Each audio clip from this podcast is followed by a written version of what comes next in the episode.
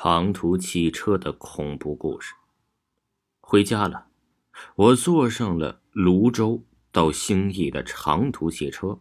不过这次坐车的经历肯定会让我回忆一辈子。在之前的两天晚上啊，我都是在网吧度过的，也就是说我两天两夜都没有合过眼，加上又有些心事，所以脑子里是迷迷糊糊的。要不是回家的意念支撑着我，我想我会第一时间在候车室里面。睡大觉吧。今天呢，坐这趟车的人不是很多，可容纳三四十人的商务大巴只坐了前面几排，大概是十几个人的样子吧。我放好行李，到最后一排坐下。这最后一排呀，也就只有我一个人。一坐下来，我就犯迷糊，车子还没发动，我就已经进入梦乡了。也不知道过去了多久，我被一阵冷风激醒。这个季节的天气啊，可能会被冷空气惊醒的，只有两种可能：一种啊是车内的空调，二是下雨的贵州。我伸手放在了空调处，并没有冷空气吹出来，也许已经进入贵州了吧。我不是很舒服的伸了一下懒腰，调整了一下因为睡觉而变动的坐姿。天已经黑了，周围啊一片静默，似乎没有一点声音。我觉得什么地方不对劲儿。但一时间也不知道是什么，拿出手机看了看，这是半夜十二点二十五分。车上没有开灯，一片黑暗。但就在连车外也没有一点光线传进来。要知道，这对于在高速路上行驶的车来说呀，是完全不可能的。突然之间，我就找到了刚才我觉得不正常的原因：车上太安静了。除了开车的声音，即使是车的嗡嗡声也没有，这正常吗？想到这里，我轻轻的站了起来。虽然我坐在最后一排，但按照正常的视觉角度和夜色的浓度，应该是可以看到前面的人。可我看到的只是一片漆黑和一个空空的座位。我脑袋嗡的一下炸开了，这是怎么回事？我掏出一支烟点上，可我只抽了一口就被刚才的场景惊呆了。手里拿着烟，任它缭绕，直到烟头烫到了手指，我才反应了过来。我知道疼痛，说明啊，这不是梦。我站了起来，就着淡淡的月光，我走到了司机的位置。他并没有关掉车灯，因此我看到了最恐怖、最难忘的一幕。淡淡的月光下，外面。不是熟悉的公路，而是一片漆黑的草地。地上隐约的有一群人，不过都是横七竖八的躺着。车门呢是打开的。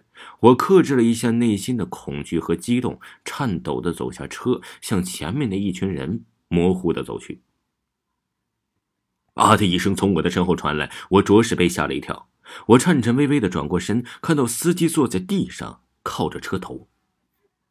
正用那恐惧的眼神盯着我，右手也僵硬的指着我，嘴巴张得很大，像有什么话要说似的。我看到是司机呀，悬着的心也放了下来。我朝他走过去，顺便问道：“大叔，这是怎么了？你别过来，鬼！你是鬼啊！”他惊慌失措的挥着双手，嘴里不断的说着“我是鬼”之类的话。虽然我有些憔悴，有些狼狈，但是与“鬼”字也搭不上边儿啊。我疑惑的问他：“大叔，我不是鬼，我是人，你告诉我发生什么事了？”司机大叔的情绪还是那么的激动，他看着我没有说话，而是指着我的手转向前面一群躺着的人。我转身来到这里，看到所有的人的身上浑身都是血，在夜色里，血液呈现出了灰褐色，在月光的照映下显出微微的冷光。我内心的恐惧又一次的提了起来，眼神从这些躺着的人一一扫过，最后我的眼神停留在了两张特别熟悉的脸上。哎，这两张模糊的脸对我来说怎么是这么的熟悉？好像在哪看过一样呢？但一时之间又是想不起来，这到底是谁？司机看我的表情不像是在说假话，他的眼神变得空洞，嘴里不断的唠叨着：“二十三条人命。”二十三条人命啊！我来到司机面前，蹲下问道：“大叔，你告诉我到底发生什么事了？”他抬头看了看我，又看了看不远处的尸体，猛地一下子跳起来，拉着我来到那一群人的面前，指着我刚刚看过的尸体，不断的说道：“你已经死了，你已经死了。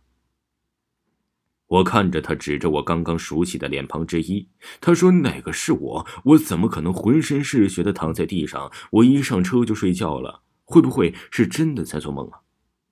我疑惑的看了看他，又看了看地上极为像我的脸庞。说真的，他真的像我，衣服和我的一样，裤子、鞋子都一样，甚至脸上的胡子和头发都是一样的。唯一不一样的就是我站着，他躺着。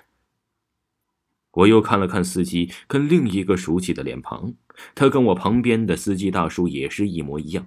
这到底是怎么了？我强迫着自己冷静下来，笑了笑，对司机大叔说：“大叔，是不是出车祸了？”听众朋友，长途汽车的恐怖故事还有下集，请您继续收听，下集更精彩。